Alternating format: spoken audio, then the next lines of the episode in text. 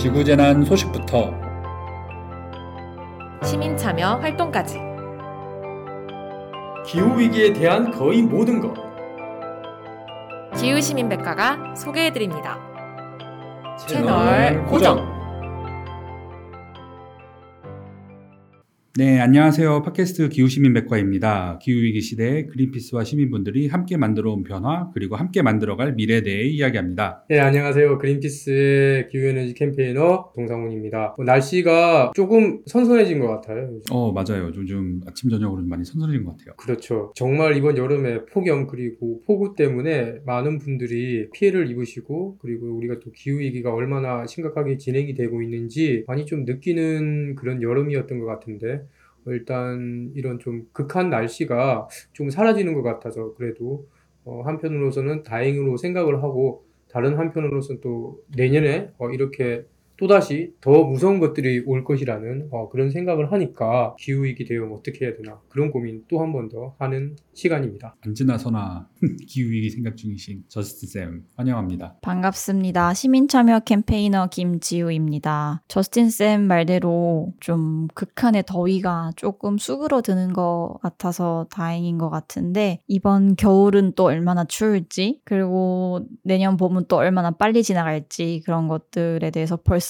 고민하게 되는 것 같아요. 지우쌤도 환영합니다. 저희가 지난 에피소드에서 지구를 지키는 그런 기후행동을 하는 celeb분들에 대한 이야기를 좀 많이 했었는데요. 댓글도 좀 달려가지고 이 댓글들도 먼저 소개해주면 좋을 것 같습니다. 먼저 지우쌤 소개 부탁드립니다. 네, 유튜브에서 휴 윌리엄스 님이 지구를 파괴하는 모든 걸 멈출 수 있는 모범 사례의 나라가 나와서 그것이 전 세계적 확산이 되었음 합니다. 코로나19 초창기 멈춤처럼 지구촌은 멈출 줄 알아야 할 것 같다고 말씀해 주셨고요. 제 영상에서도 다룬 박진희님 eco life 기억에 남는 실천하는 배우 선한 영향력 이라고 하시면서 에코지니님의 팬이신가 봐요. 댓글 남겨주셨습니다. 최근에 기후위기 관련해서도 많이 업로드 해주시고 그러는 것 같더라고요. 저도 저스틴 쌤 얘기 듣고 한번 좀 찾아봤었습니다. 네. 네, 다음 댓글도 소개 부탁드립니다. 또 유튜브에 또 다른 이제 댓글이 올라왔는데 어, 환경 hero 꾼 따라는 이제 아이디로 올려주셨어요. 어, 영향력이 큰 사람들이 환경을 위한 행동을 실천하고 이를 보고 많은 사람들이 영향을 받을 수 있겠네요. 엔터 사업에서의 지구를 위한 행동 느낌표 짱입니다. 느낌표. 예. 느낌표를 꼭 넣어줘야 됩니다. 아, 네, 어, 디테일한 설명 감사합니다. 네. 그러니까 네, 엔터 산업에서도 JYP 엔터테인먼트도 RE100 선언한 이런 내용을 좀 인상 깊게 들으신 것 같습니다. 네네네 맞습니다. 그래서 저희 막 이렇게 진짜 친환경을 실천하는 기업들도 있는데 친환경 인척하는 기업들도 있잖아요. 음. 그렇죠. 예. 그래서 오늘 기후시민백과에서는 청취자 여러분도 한 번씩 들어봤을 greenwashing이 정확히 무엇인지 그리고 greenwashing을 구별하기 위해서는 어떤 자세를 갖고 저- 우리들이 기업이나 정부를 바라봐야 되는지 이런 것들에 대한 이야기를 할 예정이니 끝까지 청취 부탁드립니다. 그럼 방송 광고 듣고 본 소식 전해드리도록 하겠습니다. 자원봉사를 만나고 자원봉사가 재밌어졌다. 그린피스 자원봉사 함께하고 좋은 변화가 시작됐다. 플라스틱 제로 해양 보호부터 기후 위기 대응까지. 그린피스 자원봉사자는 환경보호 메시지를 널리 알리기 위한 다양한 캠페인을 함께 만들어갑니다. 지구를 위한 긍정적인 일을 시작하고 싶으시다면 지금 바로 검색창에 그린피스 자원봉사를 검색해 자원봉사자로 등록하세요. 네, 이번 시간에는 청취자 여러분들도 한 번쯤 들어봤을 그 그린워싱에 대해서 좀 중점적으로 이야기를 해보려고 하는데요. 기후시민백과의 기후위기 선생님이시죠. 학생분들에게도 되게 친절하게 알려주시는 저스틴 쌤이 그린워싱에 대해서 좀 설명해 주실 수 있으신가요? 사실 뭐 다들 아시겠지만 그래도 한번 또 짚어 넘어가고 어, 그리고 우리 방송을 처음 들으시는 분들도 계실 테니까 어, 이렇게 한번 짚어 넘어가고 어, 이후에 좀 최근에 뭐 있는 사례들 어, 좀 더 이제 심화 학습을 하기 위한 과정이다라고 보시면 될 것 같고요. 그린워싱이라는 것은 뭐 잘 아시겠지만 뭐 일단 기업이나 단체가 어떤 단체가 뭐 실제로는 환경에 악영향을 끼치는 제품을 생산하면서도 뭐 허위 광고, 가장 광고, 예, 선전 홍보 수단 이런 것을 이용해서 자신들이 마치 이제 친환경적인 것처럼 이렇게 포장을 하는 그 위장 환경주의를 얘기를 하는데 뭐 지금은 또 뭐 환경에 악영향을 미치지 않더라도 그 뭔가 환경에 이제 이로운 일들을 하지도 않는데 어, 환경에 이로운 것을 하는 것처럼 사실 그렇게 하는 것도 저는 이제 어, 그린워싱이라고 생각을 하고요. 이게 이제 그린워싱 어, 이 말이 이제 어떻게 이게 나왔냐면 미국에서 이제 이 말이 나왔어요. 그래서 미국의 어, 제이 웨스터벨드라는 이제 환경운동가가 있었는데 어, 이분이 이제 1986년에 한 호텔에 갔는데요. 그 호텔에서 이 환경보호를 위해서 타월을 재사용해달라. 그런 안내판이 있었습니다. 그런 사실 이 호텔이 타월을 재사용해달라고 한 거는 환경보호가 아니라 실제로는 이제 수건 세탁 비용을 줄이려고 했던 거예요. 그러니까 마치 이제 washing을 한 거죠. 그래서 이제 환경보호와는 밀접한 관련이 없는 뭐 그런데도 뭐 이제 관련이 있는 것처럼 음. 어, 이제 과장하거나 거짓으로 선전하는 행위인데 어, 최근에 이제 이런 것들이 관심을 우리가 가지게 될 수밖에 없는 이유는 어, 기후 위기가 너무 심각해지고 어, 환경 문제, 기후 문제에 대한 어, 사회적인 관심들이 높아지고 있잖아요. 그렇게 높아지고 있으면서 또 기업들은 ESG라는 뭔가 이제 하나의 트렌드처럼 이제 되는 거예요. 그런데 네. 그러다 보니까 이게 그냥 뭐 이미지만 아 ESG 잘하는 기업의 이미지 이것만 신경 쓰다 보니까 실제로 챙겨야 되는 것들을 안 챙기게 되는 경우가 되고 어, 그런 경우들이 결국에는 이제 그린워싱과 같은 행태로 나타나는 경우들이 이제 나오고 있는 거죠. 그래서 이게 우리나라만의 문제가 아니고 이제 전 세계적으로 이런 문제들이 나타나고 있으니까 어, 그린워싱에 대해서 언론의 관심 그리고 시민들의 관심도 높아지는 것 같고요. 그런 상황에서 저희들이 오늘 아주 적절하게 그린워싱이라는 주제를 가지고 얘기하지 않나 생각됩니다. 저스님이 얘기해 주신 것처럼 이런 기업 이미지를 위해서 이런 환경을 친환경적인 활동을 하고 있다 아니면 친환경적인 기업이다 이렇게 거짓으로 속이는 행위를 이제 그린워싱이라고 이야기를 하는 건데 혹시 쌤들은 주변에서 이런 그린워싱을 느끼거나 경험해 보셨던 경험이 있으신가요? 아무래도 이제 환경단체에서 저희가 일을 하다 보니까 이런 레이더가 조금 예민하잖아요. 좀 음, 쌤들도 네, 뭐 그렇죠. 경험한 게 되게 많이 있겠지만 저는 가장 먼저 떠오르는 게 많은 분들도 똑같이 느끼고 있겠지만 스타벅스가 생각이 났어요. 이제 거의 뭐 분기마다 아니면 계절마다가 아니라 이제는 거의 거의 매달 새로운 테마의 텀블러, 머그컵 같은 굿즈를 어, 맞아요. 출시하잖아요. 그리고 사람들이 이제 오픈런 하면서 구매하고 되팔이도 하고 뭐 그런 이제 분위기를 만들어 나가는데 사실 텀블러 생산 그 자체만 놓고 보면은 얘도 탄소 배출이 어마어마하잖아요. 스테인레스로 제작이 되는 거다 보니까. 그래서 이 텀블러가 친환경 아이템이라고 얘기가 되는 이유는 그 텀블러 하나를 만드는 데는 탄소가 많이 들지만 얘가 대체할 수 있는 일회용 컵의 수가 엄청나게 많다는 가정 하에 친환경 아이템이라고 하잖아요. 근데 거의 텀블러를 일회용 컵만큼 많이 구매하고 쓰는 것 같은 것 같아서 과연 이게 네, 저도 스타벅스 네. 자주 가지는 않고 가끔씩 가는데 어, 인연이 있으시잖아요. 아 그렇죠. 네. 전 직장이고 그래서 가끔씩 가기는 하는데 네. 그때는 이렇게 매달 바뀌는 것 같진 않았거든요. 어, 음. 좀 근데 심하잖아요. 진짜 한두 달에 한 번씩 갈 때마다 텀블러들이라든지 그런 굿즈들이 바뀌는 것 같아가지고 음. 정말 주기가 짧아졌다 이렇게 느끼고 있었습니다. 맞아, 음. 맞아. 저스틴 쌤은 혹시 느끼셨던 경험 있으신가요? 아, 저는 뭐, 사실 그 지우쌤이 하려고 했던 얘기 그대로 하려고 했었고요. 그거 말고, 좀 생활 속에서 보면, 이게 이제 마켓 같은 거 있잖아요. 마트 같은 거. 네. 어, 마트에 쌓인 간판이라고 하죠. 이 간판을 음, 파란색, 진짜 녹색으로 해놨어요. 녹색으로 아, 해놓고, 그린, 네. 뭐, 마트, 그린 마켓, 이런 식으로 이제 써놨어요. 음. 실- 실제로 써놨는데, 들어가 보면 네. 뭐, 서- 서- 상관없어요. 그냥 일반 마트예요. 근데 아. 마치 그냥 이제 진짜 그린워싱을 한 거죠, 간판을. 그것도 일종의 네. 예. 그 명백한 그린워싱이죠. 만약에 이제 좀 더 조사를 해봐야 되겠지만, 전혀 이제 친환경적인 활동을 어, 하고 있지 않거나 시스템적으로 있지 않다면. 그런데 뭐 그 안에서 뭐 일회용 뭐 플라스틱이나 뭐 이런 것들은 워낙 많이 받고, 이 기존의 음. 어, 마트들하고 이제 별 차이점을 못 봤기 때문에 어, 그린워싱으로 좀 판단이 들고요. 이런 얘기를 좀 하고 싶어요. 한국에서 사실 그린워싱과 관련해 가지고 뭐 사례들 이제 파편화돼서 얘기는 조금 하지만 어, 뭔가 이게 통계로 해서 어, 우리나라의 이제 음. 기업들이 얼마나 많은 그린워싱을 하고 있다. 뭐 이런 얘기들은 좀 잘 못 본 것 같아요. 그런 통계들을 자료들을 못본 것 같은데 그 여- 유럽에는 이런 자료가 네. 있더라고요. 어, 어, 그래서 이제 EU에서 네. 어, 작년이죠. 2021년 1월에 어, 조사를 했던 자료가 있는데 이제 뭐 한국에서도 문제지만 이게 EU에서도 이제 문제인 거예요. 네. 그래서 그린워싱과 관련해 가지고 이제 조사를 실제로 했었고 이 이제 인터넷 온라인 그 제품 판매, 이제 소비재 같은 것들, 생활용품, 화장품, 의류 같은 것들요. 어, 이런 것들 특히 그게서 이제 그린 상품이라고 어, 소개를 하는 것들에 대해서 이제 조사를 해봤는데 어, 거의 42% 정도가 그린워싱의 사례에 해당될 수 있다. 음. 어, 라는 그런 조사가 나왔어요. 이제 이후에는 그런 좀 약간 가이드 같은 것들이 있거든요. 어, 이후에서 이제 이게 어, 뭔가 문제가 있는 건지 없는 건지. 근데 거기에 좀 그렇게 좀 해당이 됐다고 하고, 어, 또, 또 흥미로웠던 게 제가 이번에 좀 조사를 하면서 봤던 이제 런던 정경대 잘 아시죠? 그 정말 네. 유명한 대학교잖아요. 여기서 이제 조사를 하니까, 어, 전 세계 한 2,000개 정도의 이제 기후 소송이 지금 진행이 되고 있는데, 특히 이제 미국에서는 이제 그린워싱과 관련된 소송이 많이 진행이 되고 있다. 또 그러면 이 그린워싱이 어떤 유형을 가지고 있는지 이것을 봤더니 한 세 가지 유형으로 이게 분류가 되더라고요. 이 소송에서 진행이 되는 거. 첫 번째는 정부나 이제 기업이 약속한 것. 뭔가 이제 아, 나 환경 문제 대처하겠어 라고 약속을 하잖아요. 그러면 기업의 이미지가 좋아지겠죠.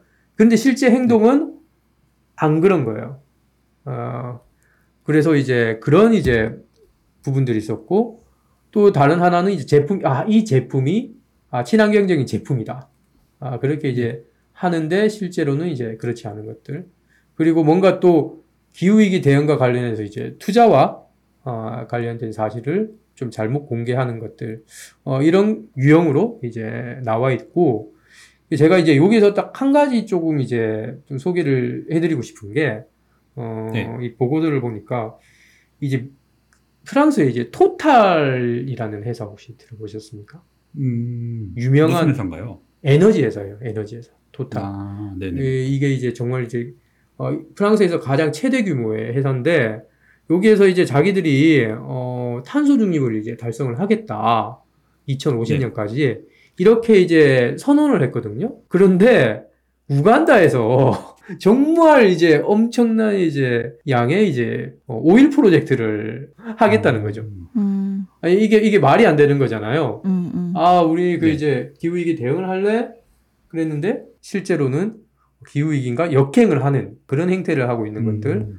어, 일단 네. 그런 것들이 이제 또 이제 이런 사례로 좀 손꼽히고 있고, 또 다른 거는 네. 미국의 이제 증, 증권거래위원회가 있는데, 여기에서 보면 이제 브라질에 한 이제 광산 회사가 있어요.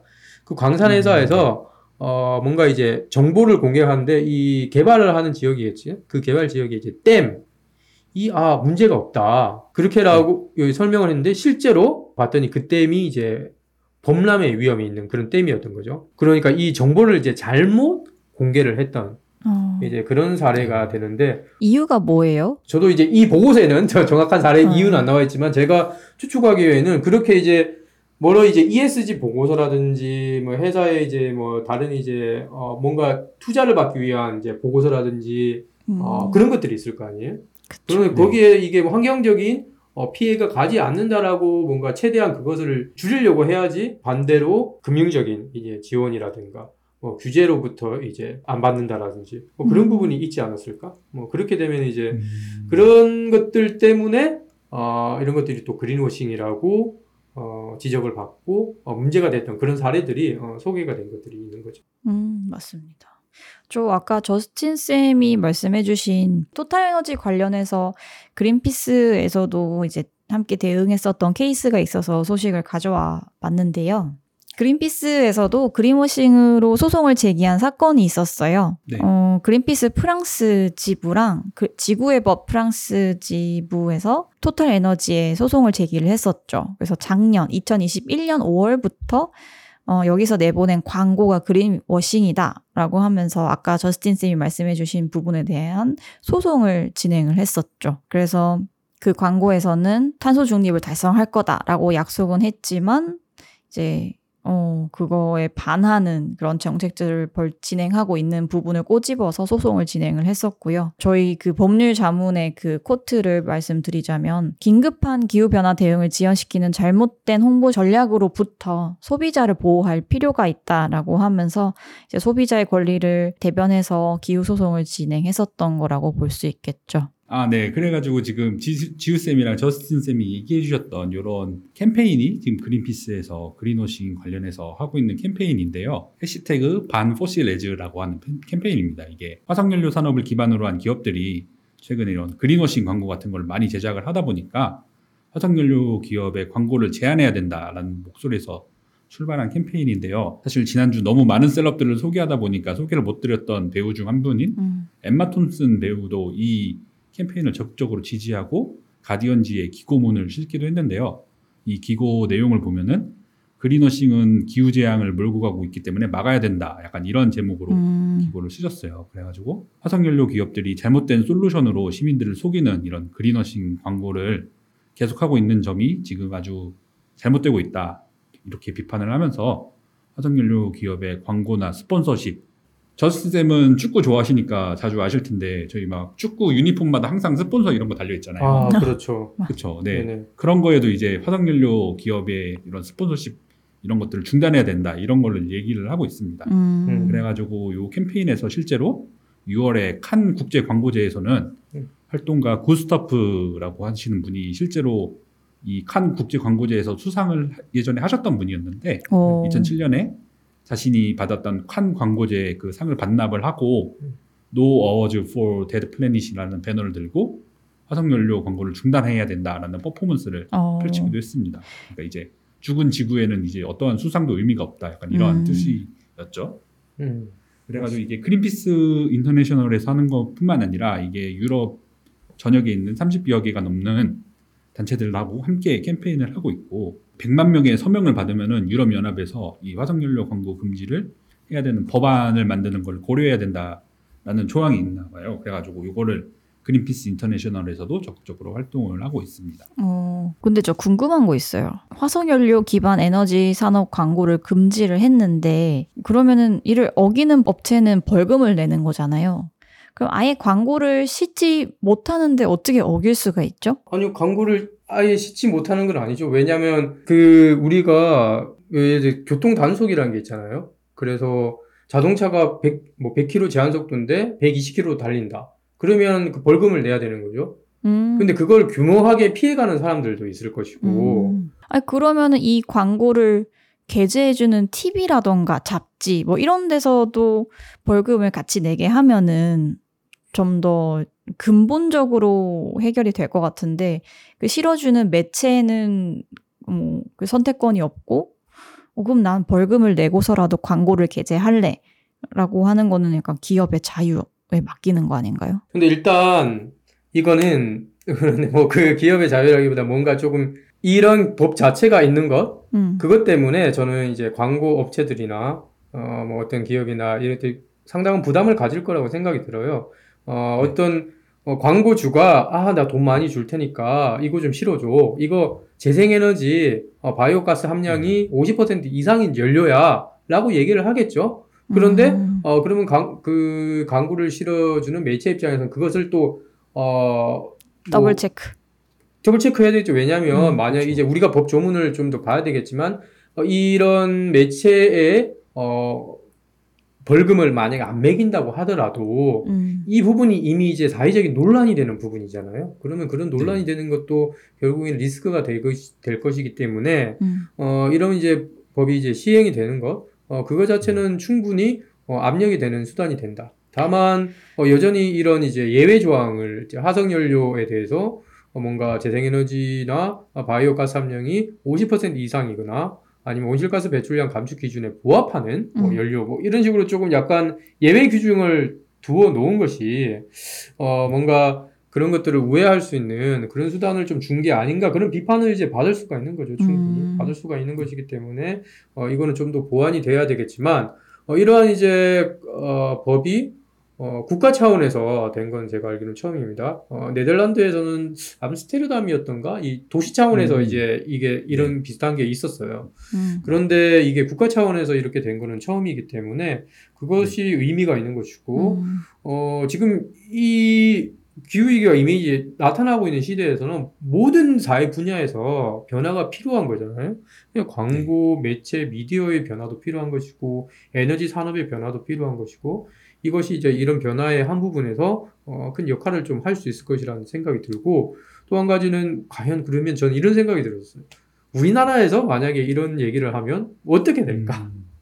과연 이런 게 가능할까? 좀 이런 생각도 들었고, 그러면 과연 기후 위기는 다 같이 이제 나타나고 있는데, 어, 누구는 이렇게 대응하고, 누구는 이렇게 하지 않고, 그런 것 참, 아, 이게 정말 아이러니하네. 이런 생각이 들었습니다. 생각이 꼬리에 꼬리를 물고 엄청 많이 드셨네요. 사실 저도 이게 기업이 벌금을 내고서라도 광고를 게재, 사실 한국은 좀 그렇잖아요. 그런 벌금 제도나 법을 이렇게 제도를 만들어도 기업은 벌금 네. 조금 내면 그만이지 뭐 하는 케이스를 너무 많이 봤기 음. 때문에 실효성이 네네. 있나라는 생각이 들었지만 저스틴 쌤 네. 말대로 그런 게재를 하는 매체 입장에서도 이게 충분한 리스크가 되고 압박을 느낄 수 있다면은 그것만으로도 충분히 의미가 있을 것 같습니다. 그리고 실제로 이게 어쨌든 법률이 제정이 된 거잖아요. 그러다 보면은 우리나라에 뭐 방통위 이런 것이 있는 것처럼 음, 이런 프랑스에서도 이런 방송이나 광고 관련된 단체에서 음. 이제 요거와 관련해 가지고 가이드라인 같은 것들이 아마 나올 거예요. 저희도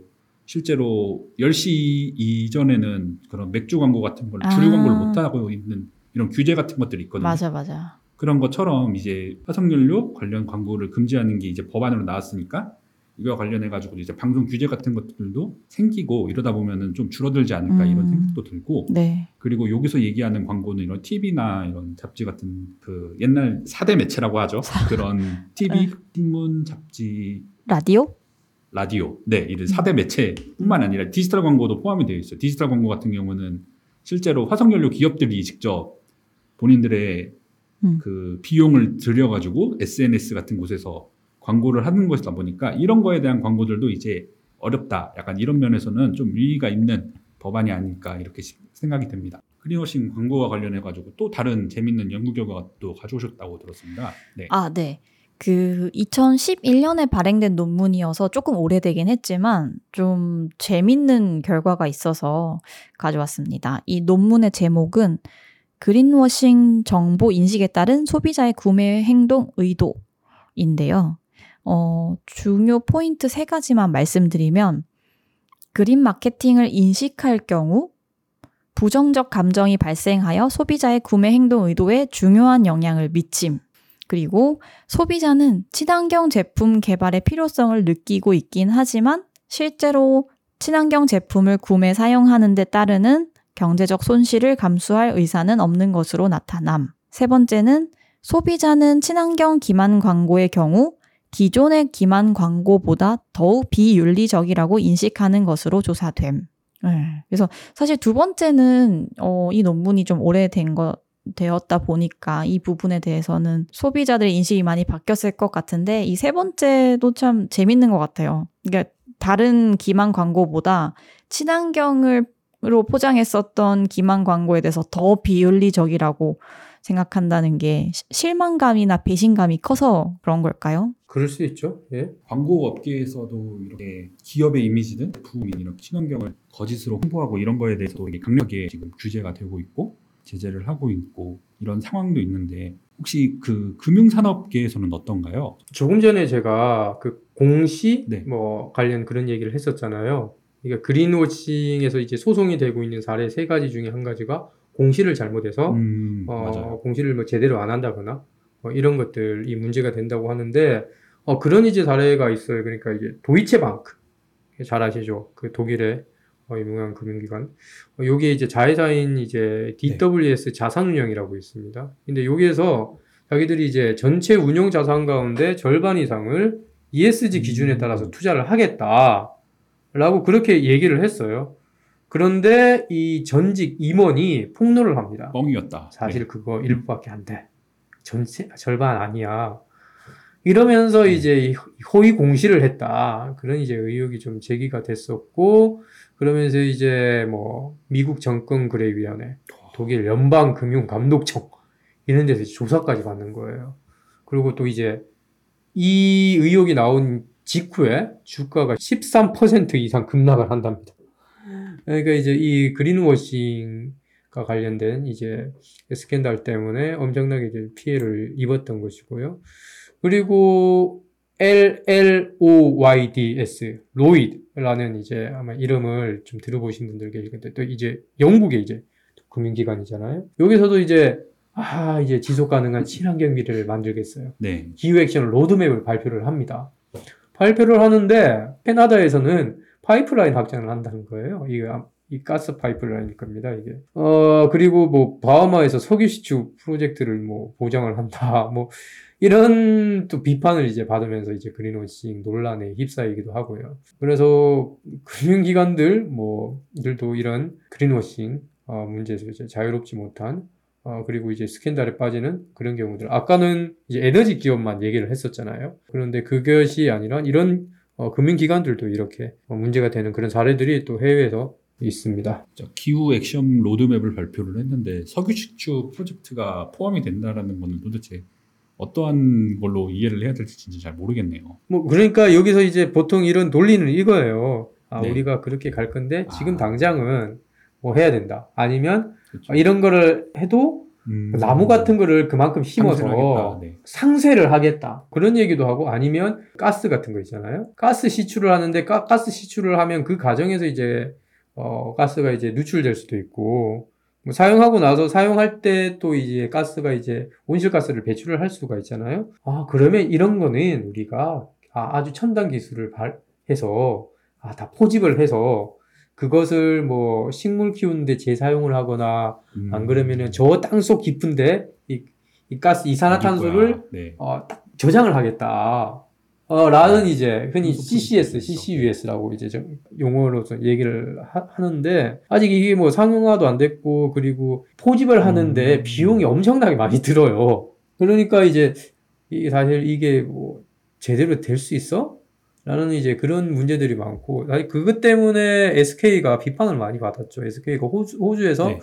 가스전 개발 사업을 하면서 아 그래 우리 CCS, CCU에서 활용을 해가지고 이거 다 포집하고 할 거니까 괜찮아 아, 라고 이제 주장을 했던 거고 환경단체들은 그게 비용이 얼마나 많이 드는데 현실을 알고 하는 거니 너희들 어, 기후위기 대응하겠다고 또 SK 그룹 같은 경우에 많은 기업들이 이제 아리백에 가입을 했었잖아요.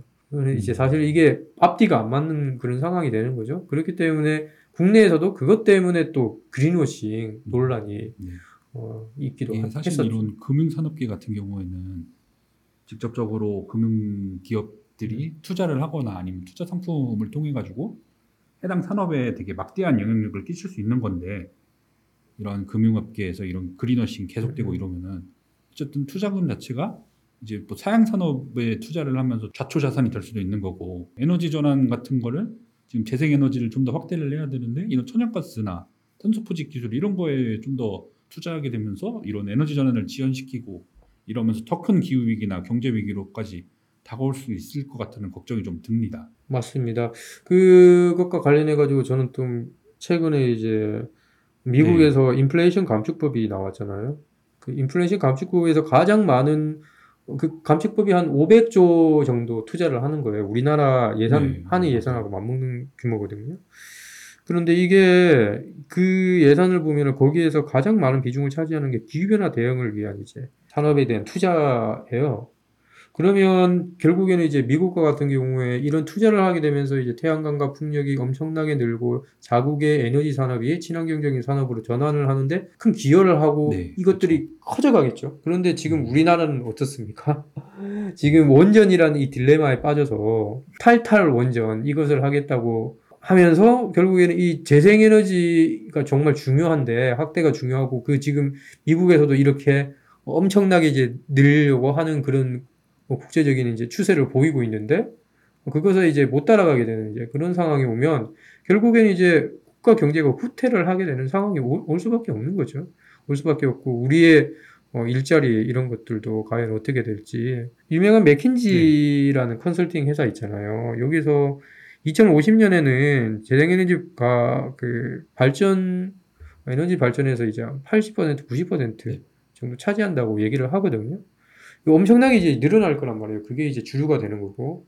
그러면 이제 이것을 어, 확산하는 과정에서 일자리도 만들어지고 이걸 많이 만들어야지 결국에 이제 재생에너지도 싸지고 재생에너지 싸져야지 또 기업들도 재생에너지 많이 활용을 하고 우리 국민들도 많이 활용하고 그, 결국 그렇게 돼야지 에너지 요금을 뭐 줄일 수는 없더라도 그 확- 인상되는 폭을 줄일 수는 있는 거죠. 그- 그런 것들이 이제 필요한데 과연 이제 지금 현재 정부 정책을 보면 이런 이제 장기적인 어, 방향, direction이 제대로 되는지 고민을 하고 있는 거지 답답합니다. 그래서 진짜 이런 기업들뿐만 아니라 국가들도 이제 이런 greenwashing이라고 해야 되나 하는 진짜 재생에너지 전환을 해야 되는데 그렇지 못하는 경우들도 있다라고 하는데 방금 말씀해 주신 것 말고도 또 더 소개해 음. 주실 내용이 있으신가요? 국가적인 차원의 greenwashing이라고 네. 한스 쌤이 말씀을 하셨잖아요. 사실 국가적인 차원이면 뭐 예, 아마 taxonomy 그러니까 음. 이게 tax 뭐 아니야? 이렇게 생각할 수도 있는데 이게 아마 그리스어로 제가 알고 있어요. 그래서 아, taxonomy라는 네. 게 분류 이런 아. 뜻입니다. 이제 오. 그냥 tax하고는 상관이 오, 없는 거예요. 저 새로 알았습니다. 상관없습니다. 그래, 그래서 제가 선생님이라는 소리. 깨알 지식. 예, 그런데 이제 EU에서도 이제 이번 7월에 음, 어, 원전 그리고 가스를 어, 이 그린 텍소노미에 포함을 하도록 결국 그게 유럽 연합 의회를 통과를 해버렸어요. 음. 사실 이거는 아까 이제 제가 소개를 해드린 게 EU의 룰에 따라서 EU가 그린워싱을 조사를 했- 한 그런 사례를 소개를 해드렸잖아요. 네. 그런데 저는 이 그린 워싱을 하는 어, 국가 연합이죠. 음. 국가 연합이 그린 워싱을 어, 조사를 했네라는 이런 이제 생각이 들기까지 해서 아참이 아니 그 저는 이제 인정할 거는 우리가 아니 원전 그래 탄소는 줄일 수는 있어. 아니 그렇죠 탄소는 줄일 수 있어. 그런데 그렇죠. 어, 다른 문제 안전한가? 그건 아니잖아요. 어, 예. 결국에는 이제 이 폐기물을 어떻게 처리할 것인가. 그런 문제가 첫 번째로 있는 것이고, 두 음. 번째는 자연재, 그리고 이번에 러시아와 우크라이나의 네, 전쟁을 맞아요. 보면서 또 한 번 이게 증명이 되잖아요. IAEA가 우크라이나에 있는 원전에서 뭐 우크라이나든 러시아든 이제 불법적인 행위, 결국에는 그 안전을 위협할 수 있는 행위가 계속되고 있다는 거예요. 이 전쟁이 되면 전쟁이 일어나면 사람이 이성을 잃게 되죠. 이성을 잃게 되고 국가가 이성을 잃게 되고 모든 집단들이 이성을 잃게 되는 상황이 오면 결국에는 이런 안전은 더 이상 이제 담보할 수 없는 상황이 됩니다. 음. 그런 상황이 되는 거고 앞으로 이제 기후 위기가 더 가속화되면 어, 결국에는 이제 원전이 어디 있어요?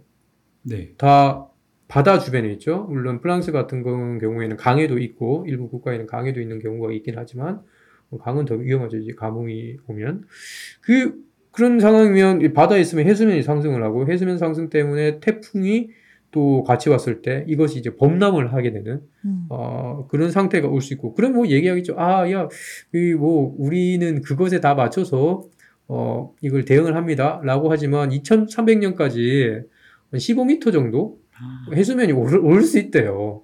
2100년까지는 2m 정도 더 오르고요. 60cm만 해수면이 이제 상승을 해도 100년마다 한 번씩 일어날 수 있는 홍수가 매년 일어나게 됩니다.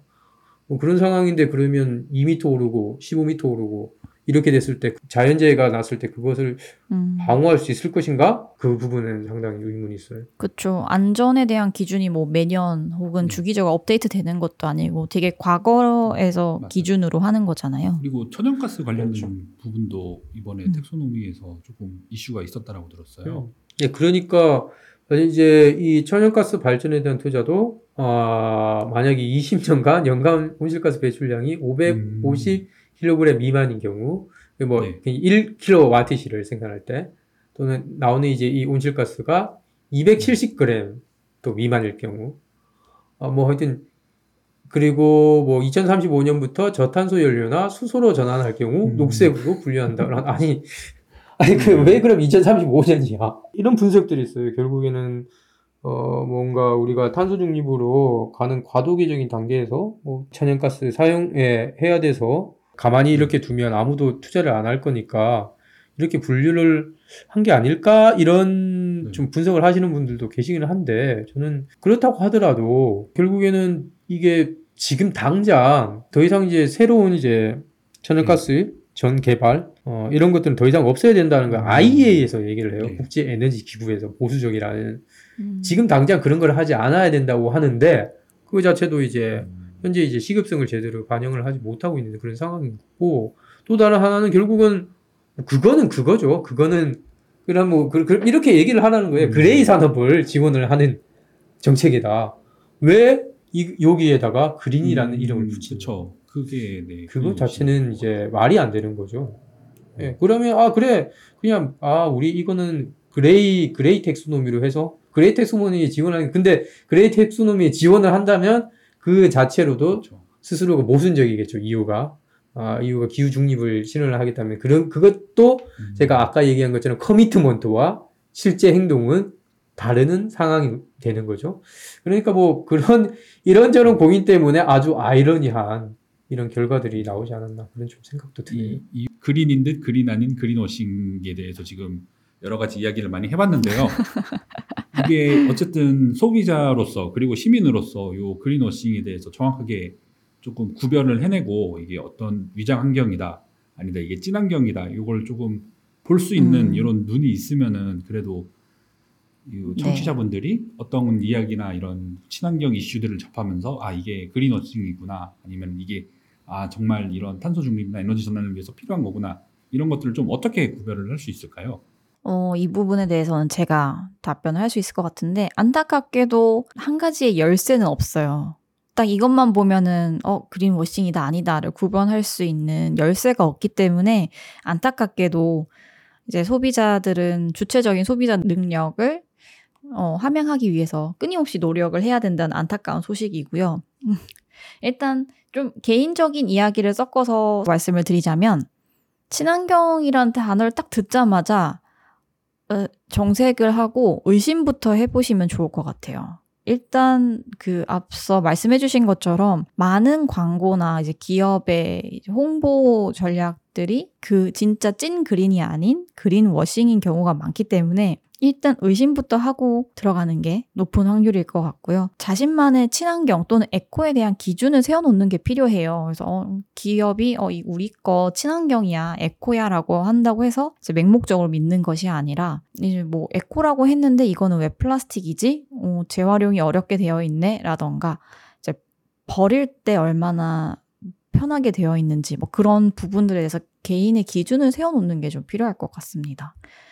그리고 또 요즘 보면은 플라스틱 대신에 나무 혹은 플라스틱 대신에 종이 특정 소, 소재에 대한 대체제를 제공한다고 해서 그게 결국 친환경은 아니잖아요. 또는 이제 재활용을 촉진시키는 것이 친환경이 아니다라는 부분을 좀 염두에 두고 있었으면 좋겠습니다. 같은 맥락에서 이제 제품을 구매하실 때 구매하는 순간 그리고 버리는 순간까지 내 손에 있는 시간들만 생각을 하는 게 아니라 이 제품이 처음에 생산돼서 나한테 오기까지의 시간, 그리고 내가 쓰레기통에 버리고 혹은 재활용한 이후에 얘가 진짜 실제로 재활용돼서 어떻게 다시 사용되는지 그런 부분, 그러니까 전체 라이프 사이클까지 어, 고려를 해야 되는 부분인 거죠. 그래서 요즘 life cycle assessment라고 해서 LCA라고 하던데 생산부터 뭐 저 원재료 가공부터 시작해서 뭐 생산될 때 뭐 물류, 포장, 뭐 버려진 이후의 처리, 소각, 재활용 더 많은 단계에 대해서 이제 고려를 해야 되는 거죠. 내가 잘 재활용했다고 해서 되는 게 아닌 거죠. 그래서 그런 부분들을 좀 고려해서 보면 좋을 것 같고 기업이 보여주고자 하는 정보 외에도 실체에 대해서 좀 더 알고자 하는 좀 적극적인 노력이 필요할 것 같아요. 기업은 어쨌거나 진짜 뭐 0.1%에 잘하는 부분 혹은 그린 그린한 부분만 이제 100%처럼 부풀려서 보여주는 경우가 많잖아요. 그래서 그런 것들을 조금 개인적으로 서치를 해보고 아 이런 기업들은 괜찮다더라라는 거를 이제 염두에 두고 어, 소비를 하시는 것이 좋지 않을까. 그리고 만약 그게 어렵다. 그런 경우에는 마지막으로 드리고 싶었던 말씀은 그린피스와 같은 환경단체가 제공하는 정보에 도움을 받는 것도 괜찮다 라고 말씀드리고 싶었습니다. 어, 저는 그 이제 지우 스님께서는 좀 뭔가 상품, 어, 에 대해서 이제 좀 자세하게 많은 좀 설명을 해주신 것 같아요. 그 이제 사실 좀 이게 비슷하면서도 좀 약간 저는 좀 다른 측면에서 음. 좀더 심화학습이죠. 네. 좀 약간 기후 위기와 관련해가지고 또 이제 그린 워싱 상품 어, 이런 부분에 대해서 좀 고민을 해봤으면 좋을 것 같고 어 그리고 이 제품이 만들어졌을 때 어떤 에너지로 만들어졌는지 네. 이제는 이제 그런 고민도 좀 해야 되지 않을까. 라는 생각이 들어요. 그 어떤 최근에 좀 보면 이게 공식화되어 있는 건 아닌데 어, 일부 기업 같은 경우에는 자기들이 이제 어, 100% 재생에너지로 만든 제품에 대해서는 아리백이라는 라벨을 붙여놓거든요. 100% 재생에너지 전력을 사용해서 만들었다는 거죠. 어떤 이제 그 우리나라 기업들도 이제 아리백 캠페인에 막 가입을 하고 있고 전 세계에서 뭐 300개 넘는 기업들이 하면 우리나라의 기업들도 최근에 많이 가입을 해요. 그러면 이제 이제 이 기업들도 재생에너지 얼마나 사용을 하는지 사실 이제 그런 정보들이 조금 어, 좀 소비자들한테 좀 잘 전달이 되어야 될 것 같은데 지금은 이제 어, 가입했다. 사실 이 커미트먼트만 있는 거지. 그러면 실제로 이거 재생에너지 100% 사용해서 제품 만들고 있어? 음, 아직까지 그런 부분들은 잘 알려지지 않잖아요. 이것을 좀 이제 환경단체라든지 정부라든지 여기서 제대로 이제 어, 검증을 해야 되는 좀 필요가 있고 그것을 이제 소비자들이 어, 확인을 하고 어, 그러면 그런 제품들 위주로 이제 구매를 하게 되면 당연히 이제 또 기업들은 이제 소비자들을 신경을 쓸 수밖에 없죠. 이 소비자들의 그러한 좀 자발적인 운동 때문에 어, 좀 더 이제 재생에너지가 확산될 수 있는 어, 그런 부분을 좀 기대를 할 수가 있을 것 같고요. 그러나 그러면 이 조사를 좀 그린피스에서 해주셨으면 좋겠어요. 해서 뭐 우리가 이제 음, 좀 아마 뭐 그런 것들을 좀 하지 않을까라는 생각 드는데 드는데 안타깝게도 지금 재생에너지 아리백에 가입된 기업들이 우리나라 기업들이 꽤 있는데 그 기업들이 재생에너지 사용하는 비중이 3%밖에 그럼 안 어떻게 아리백을 하는 거예요? 아, 글쎄요, 이거는 뭐 누구한테 물어봐야 될까요? 이제 지금 뭐 미국이나 중국, 영국에 이제 아리백에 참여한 기업들이 재생에너지 조달 비율이 79%, 40%, 95%예요. 그런데 우리나라 기업들은 아까 얘기했던 것처럼 제가 그 사례 하나 중 커미트먼트를 하는데 실제 행동을 하지 않는 것을 그린워싱의 사례로 해서 심지어 소송까지도 하고 있다. 약속만 한 거. 네, 약속해줘 해서 약속을 한 거죠. 그린워싱. 아하. 예, 약속해줬는데 그린워싱을 약속을 하게 된 상황입니다. 음, 예, 그러니까 지금은 일단은 지금은 사실은 뭐 알아보고 할 상황이 아니라 뭐 아리백을 선언한 기업들도 뭐 이런 정말 뭐 그린워싱과 별 다를 바 없는 수준으로 너무나 처참하게 낮은 어, 재생에너지 어, 조달 비율을 가지고 있는 상황이고 어, 그래서 정부 어, 기업들이 좀 더 재생에너지 사용을 음. 확대를 많이 해라 어, 라고 한편에서 우리 그린피스가 요구를 하고 네. 그렇게 확대가 되면 그런 것들을 많이 사용을 하는 제품들을 중심으로 또 소비자들이 사용을 했을 때 어, 그린워싱 하는 기업들은 낙오하고 그렇지 않는 제대로 이제 대응을 하는 기업들은 또 이제 승승장구를 할 수 있는 뭐 그런 이제 어, 시스템이 그 그린 시장이 구축이 되지 않을까 생각합니다. 음, 오늘 청취자분들도 그린워싱에 대해서 뭐 알고 계신 분들도 계셨겠지만 저희 청취자분들 중에 새로 오신 분들도 그린워싱이 뭔지 약간 알듯말듯 하셨는데 오늘 좀 이런 에피소드를 통해 가지고 좀 더 자세하게 알 수 있는 기회가 되었으면 좋겠습니다. 그리고 뭐 그린워싱에 대해서 더 궁금하신 점이 있으시면은 댓글로 남겨주시면은 저희들이 뭐 에피소드에서 소개를 한다거나 댓글로 제- 저희들이 응대를 해드리도록 하겠습니다. 그럼 오늘 광고 듣고 오늘 소식 마무리하도록 하겠습니다. 환경을 위한 용기 있는 행동을 실천한 12명의 평범한 시민. 그 용기로 그린피스는 시작됐습니다. 그린피스는 정부와 기업의 후원을 받지 않습니다. 바로 여러분과 같은 개인의 후원과 참여로만 푸른 지구와 미래를 지켜왔습니다. 그린피스가 독립적인 행동을 지속하기 위해서는 당신의 후원이 꼭 필요합니다. 그린피스의 독립성을 지켜주세요. 네, 오늘 쌤들 방송 어떠셨나요? 어, 저는, 음, 그린워싱에 대해서 좀 얘기를 많이 했잖아요. 앞으로 이런 얘기들이 더 좀 많이 될 것 같아요. 많이 될 것 같고, 어, 이런 또 정보들을 우리 청취자분들, 우리 서포터즈님들과 함께 나눌 수 있었다는 그런 자리가 오늘도 이렇게 많이 되었다는 게, 어, 너무 감사하고, 어, 이런 자리를 마련해 주신 한스쌤 그리고 우리 방송을 들어주시는 어, 청취자님들, 어, 서포터님들 항상 감사합니다. 아까 한스쌤이 이제 말씀을 하시긴 하셨는데요. 혹시 궁금하시거나 아니면 제안을 하시고 싶으신 뭐 주제라든지 그런 것들이 있으시면 언제든지 댓글을 남겨주시면 어, 저희들이 그것을 보고 어, 반영을 할 수 있거나 답을 드려야 되는 것들 그리고 조금 더 어, 조사와 그리고 어, 분석이 필요한 것들이 있으면 또 해서 어, 항상 좀 소통을 할 수 있는 어, 양방향으로 소통을 할 수 있는 그런 팟캐스트의 어, 출연자가 될 수 있도록 노력, 더욱더 노력하겠습니다.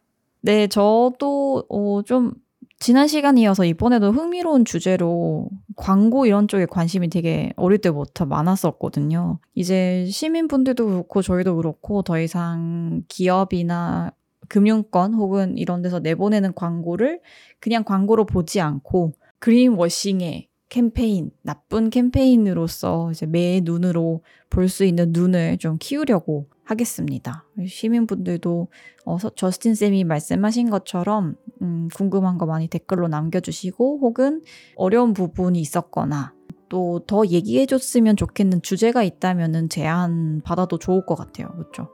그렇게 소통하면서 이야기 나누면 좋겠습니다. 오늘도 즐거운 시간이었습니다. 감사합니다.